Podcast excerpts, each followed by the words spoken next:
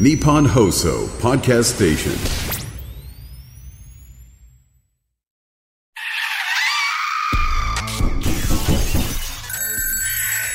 島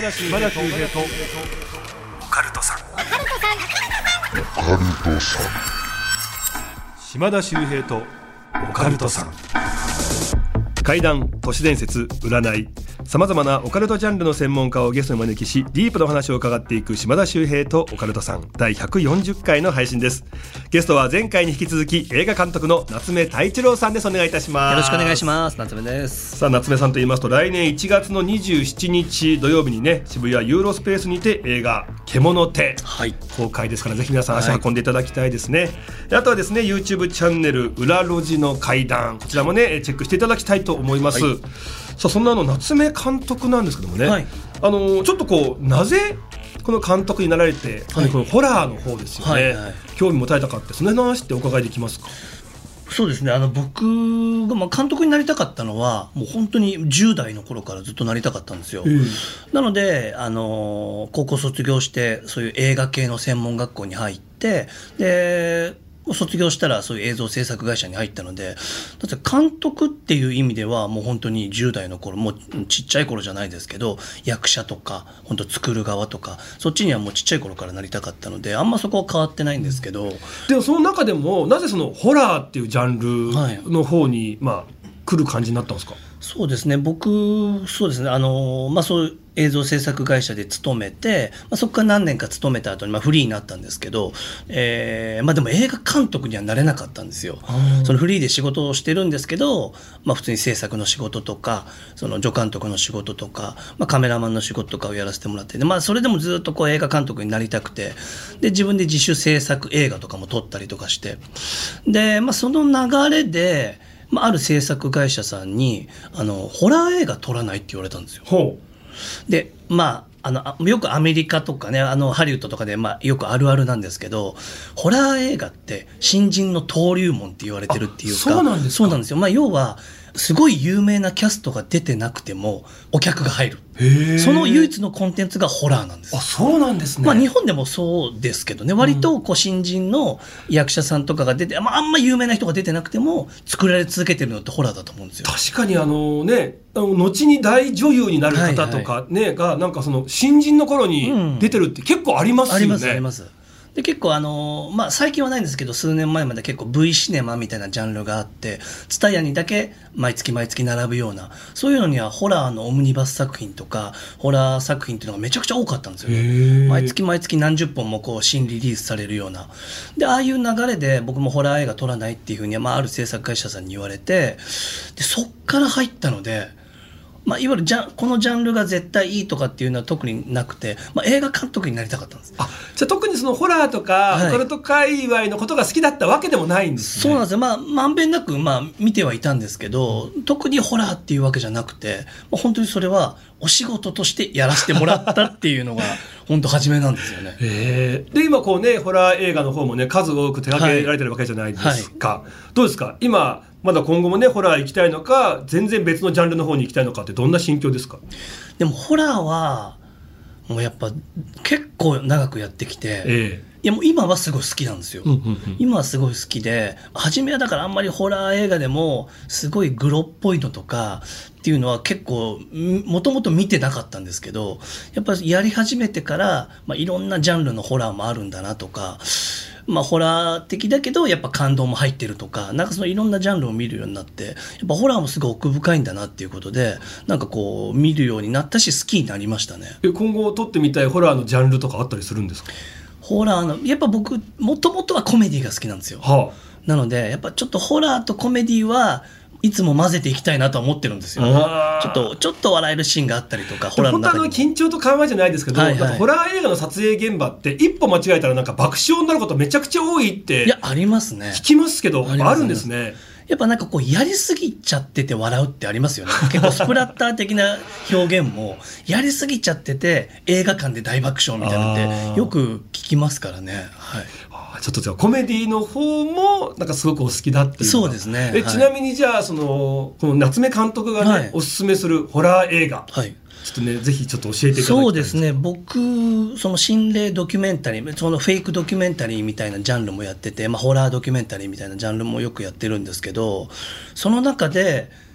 一番ちょっとこう影響を受けたっていうのは「あの怖すぎ」っていう作品なんですよ。え怖すぎ。はい。はいあのまあ、白石監督っていう、まあ、今はもうだいぶメジャー作品とか撮られてる監督なんですけど白石監督っていう。その白石監督が撮った「怖すぎ」っていう作品があってまああの一応体はドキュメンタリータッチの、まあ、まあフェイクドキュメンタリーなんですけどドキュメンタリータッチでその心霊ディレクターと呼ばれる人とそのアシスタントと呼ばれるその2人がカメラマンの白石監督がそのままやってるんですよカメラマン役を。でその3人でいろんなこう会を取材していくうちにいろいろこう巻き込まれていくっていうそんなような話なんですけど最近新作が出て23ヶ月前ぐらいですかね。8年ぶりぐらいに新作が出たんですけど、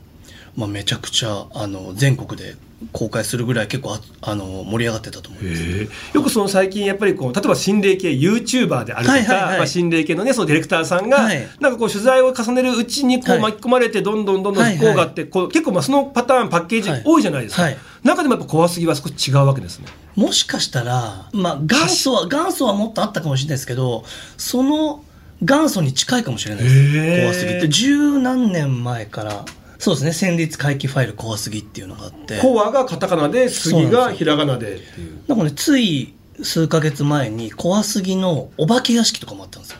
一日限りえ。お化け屋敷があって。僕それの驚かす側で言いました僕。え？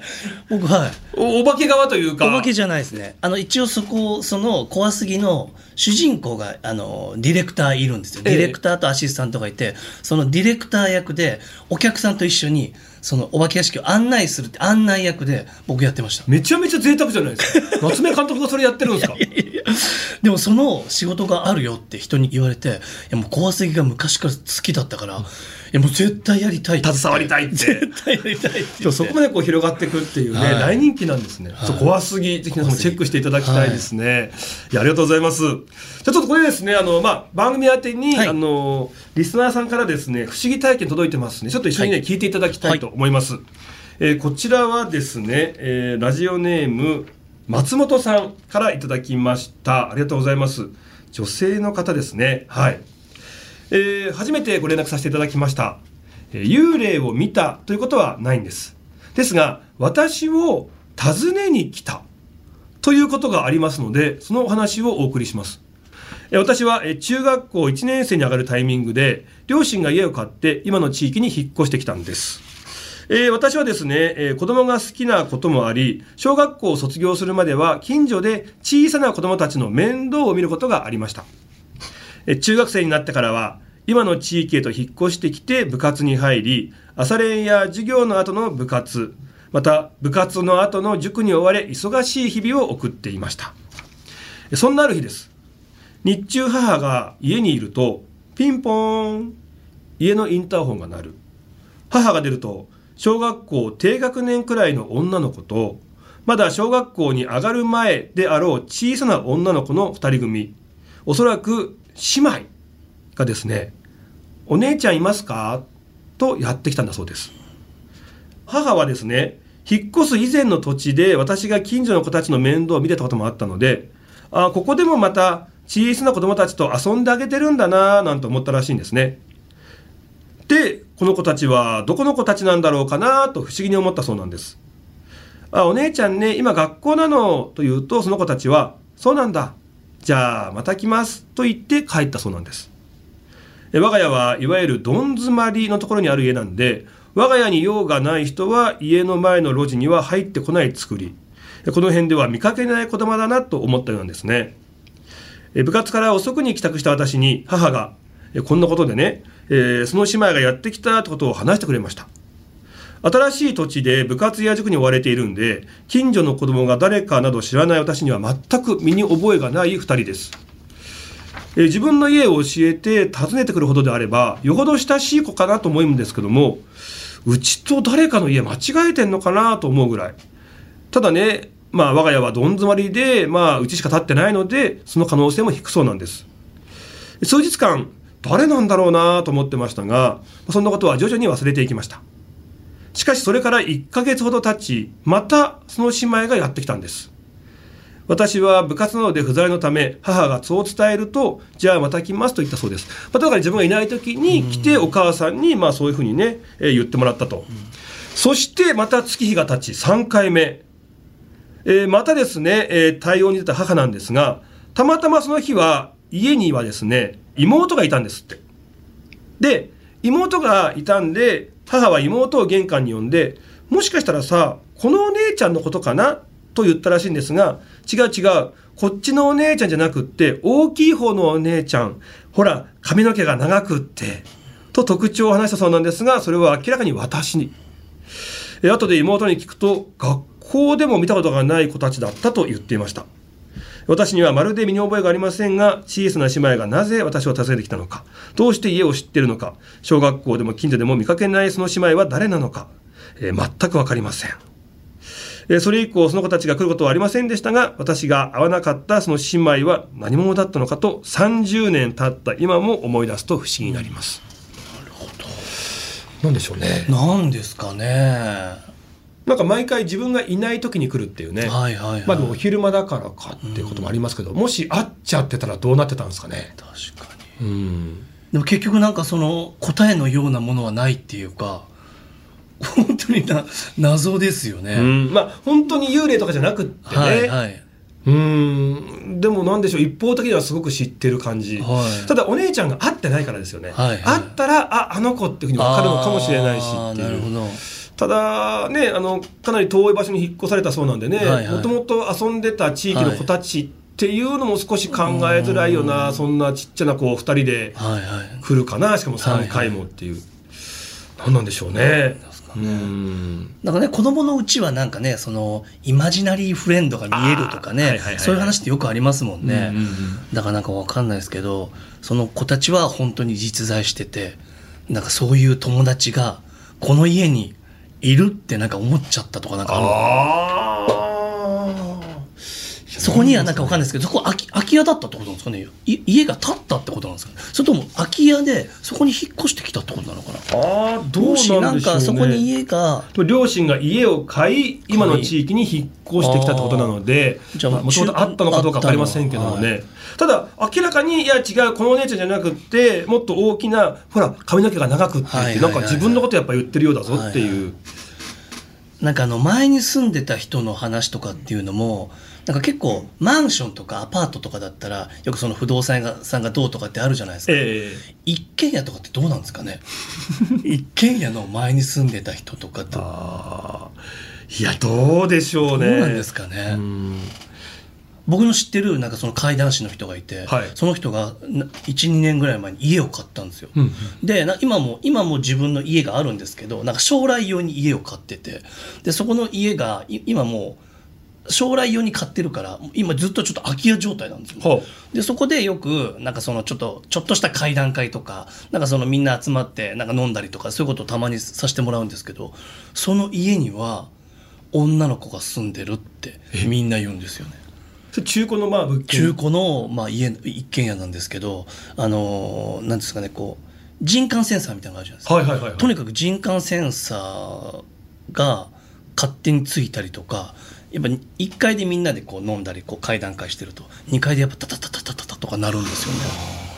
そこってなんかいわゆるその前に住んでた方がどうだとかなんかそういう言われとかは聞いてはいないんですか？言われは聞いてないんですけど前に住んでた方は普通にあの老夫婦の方で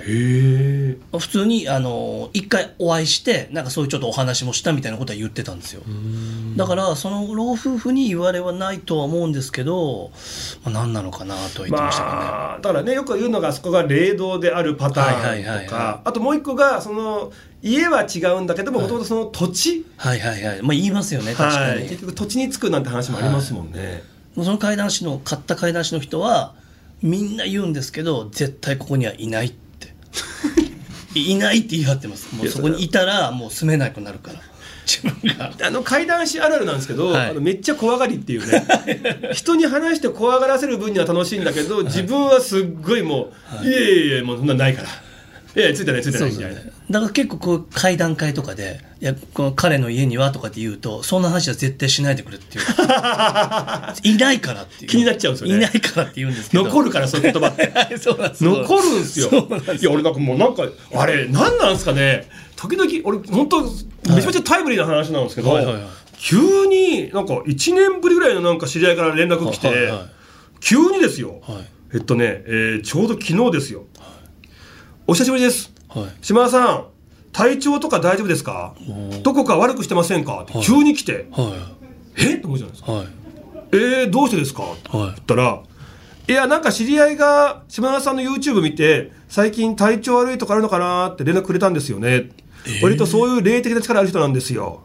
でも、何もなかったならよかったです。ええ怖い。やめてよ、こういうのって。めっちゃ怖いね。これによって体調ちょっと悪くなってきましたね。確かにそういうちょっとありますよね、はい。ちょっと気持ちのあれが。そう。そんなん言われたら確かに、ここ最近疲れやすいのってあるじゃないですか。あ。りますあります。全部つなげてってもう今。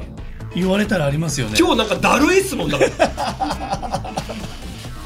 やばいじゃないですか。だからこれもある意味の呪いで、はい。はいはい。だから本当にこうもちろん悪気ないです子友達ね、はいはいはでもなんか急になんかこうちょっと落とし込めたい時にありますね。あ久しぶりです、なんか大丈夫か最近ありますね。なんとか効果とか言うんですよね。なんなんなんでしたっけ？なんか。あでもありますあります。ありますね。思い込みってあるから。みたいなの言うんですよね。そういうの引っ張られていっちゃうっていうね、はいはいはい。ちょっとまあね不思議なお話ですけどもね。まあ幽霊じゃないかもしれないですけどもね、松本さんなんかちょっと。確かにそうですね。ちょっと怖い話。ですね。まあね、なんか見たことないけど訪ねてきてて、自分のことを毎回なんかめがけてきてるってちょっと気持ち悪いですね。いやありがとうございました。さあ、えーこの後はですね、えー夏目監督に、えー怪談話を披露していただきます島田秀平とオカルトさん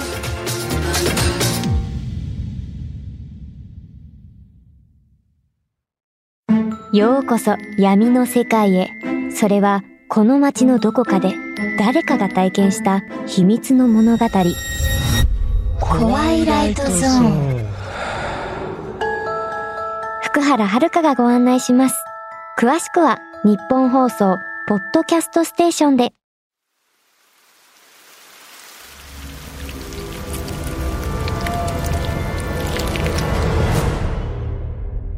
島田秀平とオカルトさん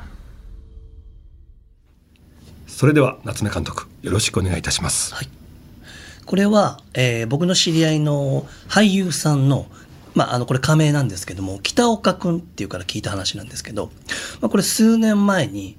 インターネットで、ホラー映画出演者募集っていうのが出てたらしいんですよ。はいで、北岡くんは、あの、事務所とかに入ってなくて、フリーの、まあ、俳優さんだったので、まあ、それ応募してみたらしいんですよね。そしたら数日後に、まあ、監督から直々に受かりましたと。そのオーディオーディションじゃないですけど、受かりましたんで、北岡さんぜひ出てくださいって来たらしいんですよ。で、何役かっていうと、まあ、ホラー映画だったんで、幽霊役で出てくださいっていうことらしいんですよ。はいで、かなり低予算の映画らしくて、なんかこう衣装とか、なんかメイクとかも結構自前でお願いしますみたいな感じだったらしいんですね。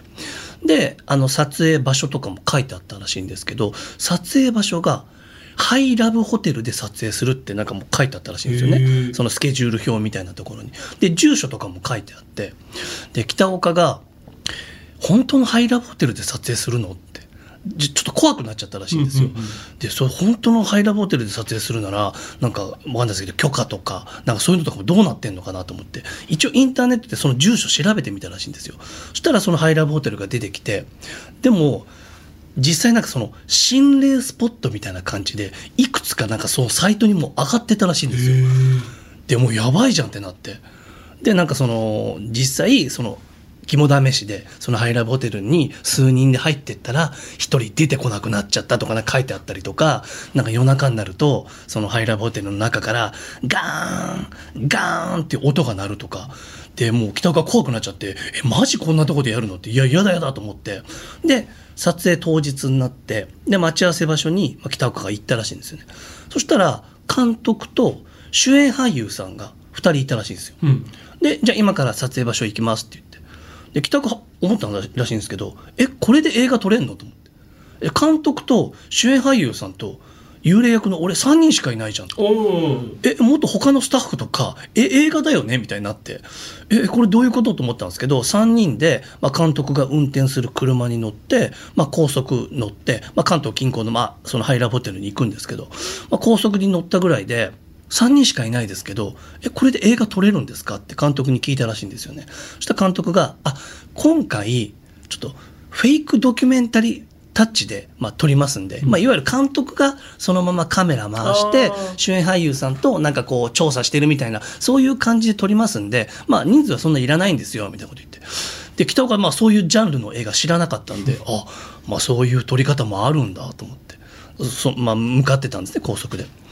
でそれであと監督って言って。あのちょっとそのハイラブホテルってすあのそのスケジュール表に書いてあったんで僕ちょっとネットで調べてみたんですけど結構マジ心霊スポットじゃないですかって。え大丈夫ですかって聞いたらしいんですよ。そしたらその監督がなんかもう笑い出して「ああそれ」って。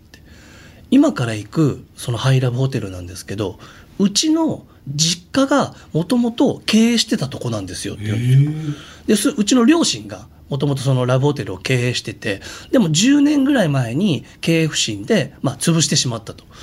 でなんかその大きい建物なんで壊すにも結構お金がかかるらしくてだからそのままにしてるんですよそしたらその10年ぐらいの間になんかその地元の若いやつらとかが勝手にこう入ってでそれで別に曰くも何もないのになんかその心霊スポットとしてなんかこういろんなこうサイトに書かれちゃってもう心霊スポットってなってなんかちょっとこっちが困ってるんですよみたいなその監督が言ってたんですよ、はい。だからその許可とか大丈夫ですよって。うちのまあ実家の持ち物なんで、みたいな感じになって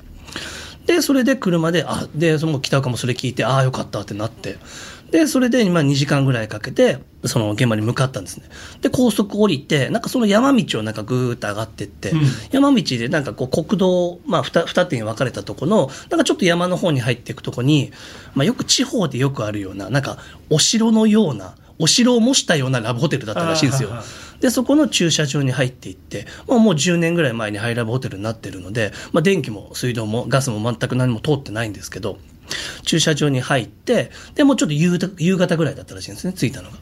でちょっと自分のちょっとサービスライトかなんかサービスライトかなんかにしてでちょっとお着替えとかしてで北岡もちょっと自前メイクでちょっと幽霊っぽくしてなんかちょっとボロボロの服みたいな着て幽霊っぽくしてそしたら監督に案内されて、まあ、エレベーターも使えないので階段で3階までこう上がっていったらしいんですよね。で3階の長い廊下の一番奥にもともと従業員の人が使ってたなんか更衣室があったらしいんですよ。うんでその更衣室の中に入るとなんか細いな、まあ、よくあるロッカーがあってそのロッカーの中に北岡さん隠れていてくださいってで1階からいわゆるその監督とその主演俳優さんでこうなんかちょっと調査じゃないけどこうやって上がってって3階の最終的にそこにたどり着きますと。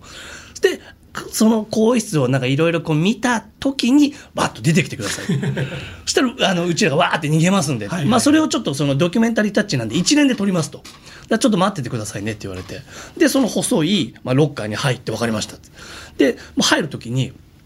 まあ、北岡さんと、このまあいわゆるドキュメンタリータッチで撮ってるから、いろいろこうアドリブ的なこともあるし、ちょっとイレギュラーなこともあるんで、私がカットっていうまで絶対芝居止めないでくださいよって。幽霊にずっとちょっとなりきっといてくださいよって言われてあもちろん役者なんでもちろんそれやりますって言って。でそのロッカーの中に、まあ、細いロッカーの中にこう入ったんですね、はい。でそうするとなんかロッカーの小さい小窓みたいなのがあるんですよ、うん。それでなんとなく外見えるんですけど。でもまあとはいえ電気も何もついてないから真っ暗なんでまあ外の月明かりでぼやーっとはなんとなく見えるらしいんですけどで1階から監督の「よーいスタート!」って大きい声が聞こえたらしいんですよで1階からこう階段を上がってくるなんかこうミシミシっていうなんか音が聞こえてくるらしいんですよね。で、あ、上がってきた上がってきたってこうロッカーの中からこう見てるんですよ。で、1階から2階、2階から3階に、まあ、足音が来て、で、長い廊下を、まあ本当にミシ、ミシ、ミシみたいな感じでだんだん近づいてくるんです、足音が。でも今か今かと思って、これどどうやって驚かそうかみたいなこう思ってるらしいんですよ。で、更衣室の前に足音が来て、よしよし、出るぞと思って、そしたら足音が更衣室に入ってきたんですって。で、まあ、ぼやっとしか見えないんですけど、明らかに主演俳優さんと監督じゃないんですって。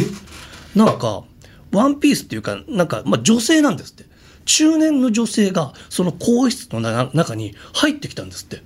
でそれをなんかぼやーっと細い小窓でその北岡が見てるんですって。でえー、どういうことどういうことどういうことと思って、でその女性が、まあ、ミシミシミシって歩いてでえででどうすればいいのどうすればいいのってなりますよね、はい。でそのまま更衣室をまた出てまた廊下歩いていっちゃったんですってその中年の女性が。でしばらく待ったんですけど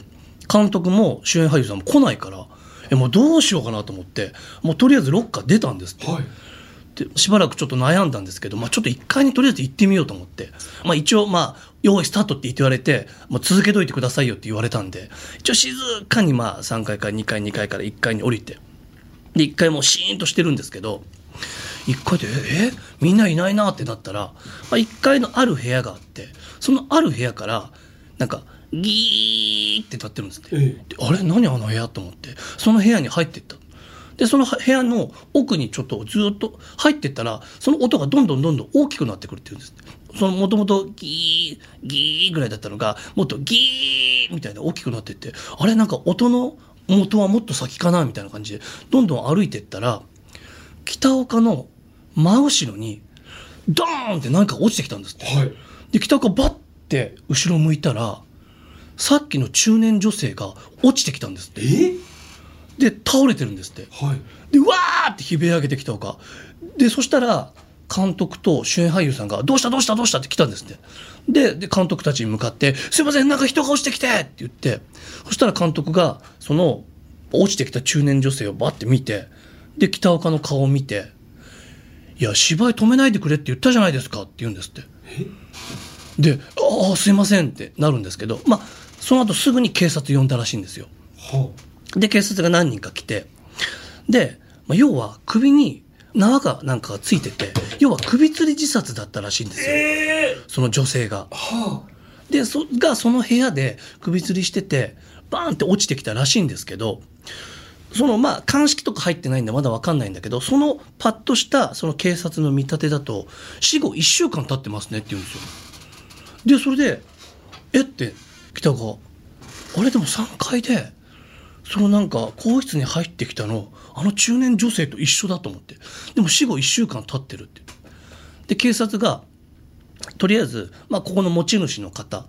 で、まあ、その監督なんですよね。で監督はじゃあとりあえず、あのーその警察署に一緒に来てお話聞かせてくださいってなったんですよね。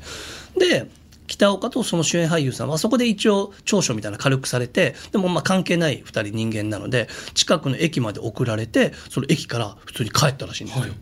でこれ後から聞いた話らしいんですけどその落ちてきたその中年女性監督のお母さんだってるんですよ。っていう話を北岡から聞かせてもらったんです。監督さんはじゃあお母様はいがは行方不明になっちゃってるってなんかい、だそれどういうことなのかわかんないんですけど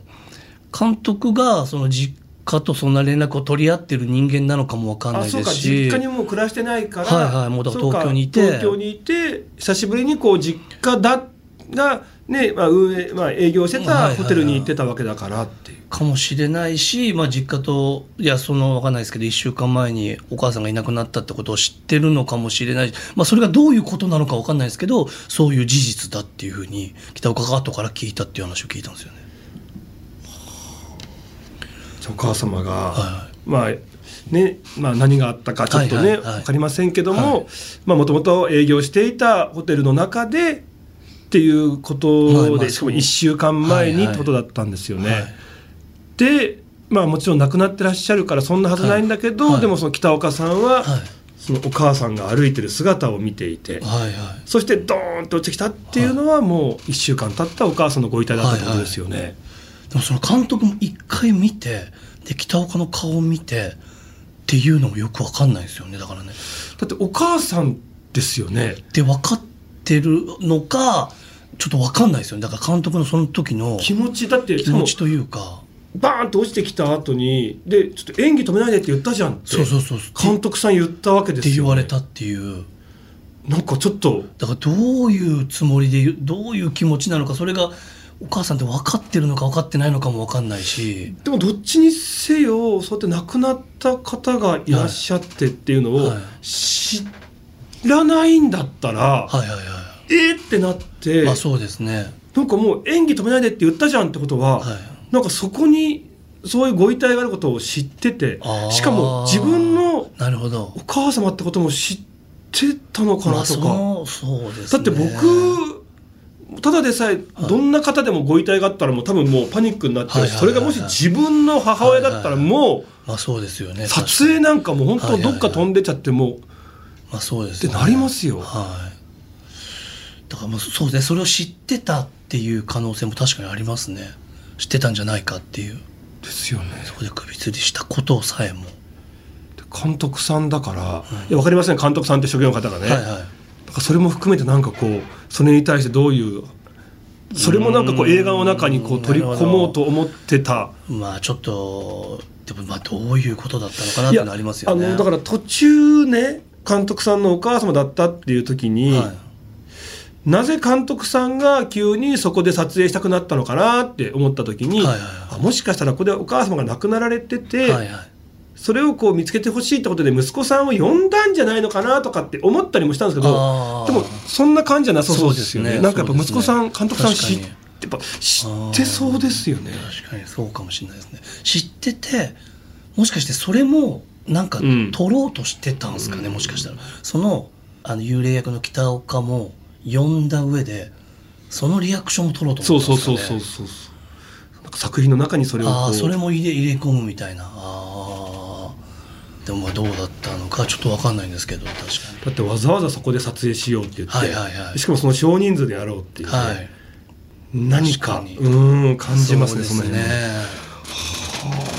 いやなんかもうお2つも3つも4つもってなんかこうびっくりする点があったという。うんいやすごい話でしたね。いやありがとうございます。いやーどうなんですか？あの、まあ、今回のはね、はい。まあ、偶然なのかどうなのかってちょっとわからないところでしたけども、はい。やっぱり夏目監督もいろんなホラー映画撮られてて、はいはいはい。現場でおかしなことが起こったとかって多いんじゃないですか？結構あるんですけど、あのー僕もなんかホラー映画を一回撮ろうあのまあまあ一回っていうかまあまあ結構撮ってるんですけどそのフィルムコミッションさんとかってあるじゃないですか。そのロケ地を紹介してくれる、あはい。結構市市とかがやってるような。でそこに、まあ、やっぱホラーなんで結構廃墟とかそういんう廃工場とかね、廃結構使うことが多くて一回その問い合わせした時に「あ廃墟ありますよ」って言われて僕が一人で行ってで紹介されて時があるんですけどその廃墟の中に入ってみるとなんかブルーシートに囲まれたな一角があったんですよ。ほで「えあれ何ですか?」って言ったらブルーシートの中が「あすいません地元の今お寺さんが改修工事してて、うんそそこの無縁仏の数百体今この廃墟で預かってるんですよ」って言ってでそれをブルーシートにバーって隠してるんですよ。だからあそこはちょっと取らないでもらっていいですか？だったら使っていいですよって言うんですよ。うまあそこねだから霊現象があってわけではないですけどもね、やっぱりちょっとこうそうなんですよでも結局使ったんですけどね。はいはいはい結局使って、まあ、ちょっとグラビアアイドルみたいな女の子が主役のやつだったんですけどしスタッフには全員絶対に言うなそうです。まあまあ、あの保管場所としてね、屋根もあるしってことでね、まあ都合が良かったんでしょうけどね。はいい、や、なんかいろいろねありますねで。すよね。いやー。やっぱなんかこうあれですかねやっぱホラー映画ね撮るロケ地だからこそね、はいはいはい。なんかその場所自体も普通の場所じゃないところとか、はいはいはいはい、うん。ありますね。ありい、やいやすみません。ありがとうございました。がとうございました。さあそろそろねお別れの時間なんですけども、えーもう一度ねちょっと夏目監督のお知らせはい、これねちょっとね、えーちょっと紹介させていただきます、えーまずの来年ですね1月の27日土曜日からですね渋谷ユーロスペースにて映画「獣手」公開されます、ぜひ皆さんねたくさん足運んでいただいぜてひよろしくお願いいたします。はこれね足運んでいただくと、はい。全国に上映が広がっていきますんで、い、そうなんです。はい。えーそしてですね YouTube チャンネルの方もやられております。チャンネル名なんでしょうか、えー裏路地の階段という名前でやっています。よろしくお願いします。本当にお一人じゃなくてね、はい。あの本当に多様なそうなんですよね。はい。あの四五人でやってますんで、はい。よろしくお願いします。いろんな階段来てますので、はい。ぜひ皆さんねえーチャンネル登録お願いいたします。というわけで、えー次回が夏目監督ゲストの最終回です、はい。引き続きよろしくお願いいたします。よろしくお願いします。島田秀平とオカルトさん次回もお聞きください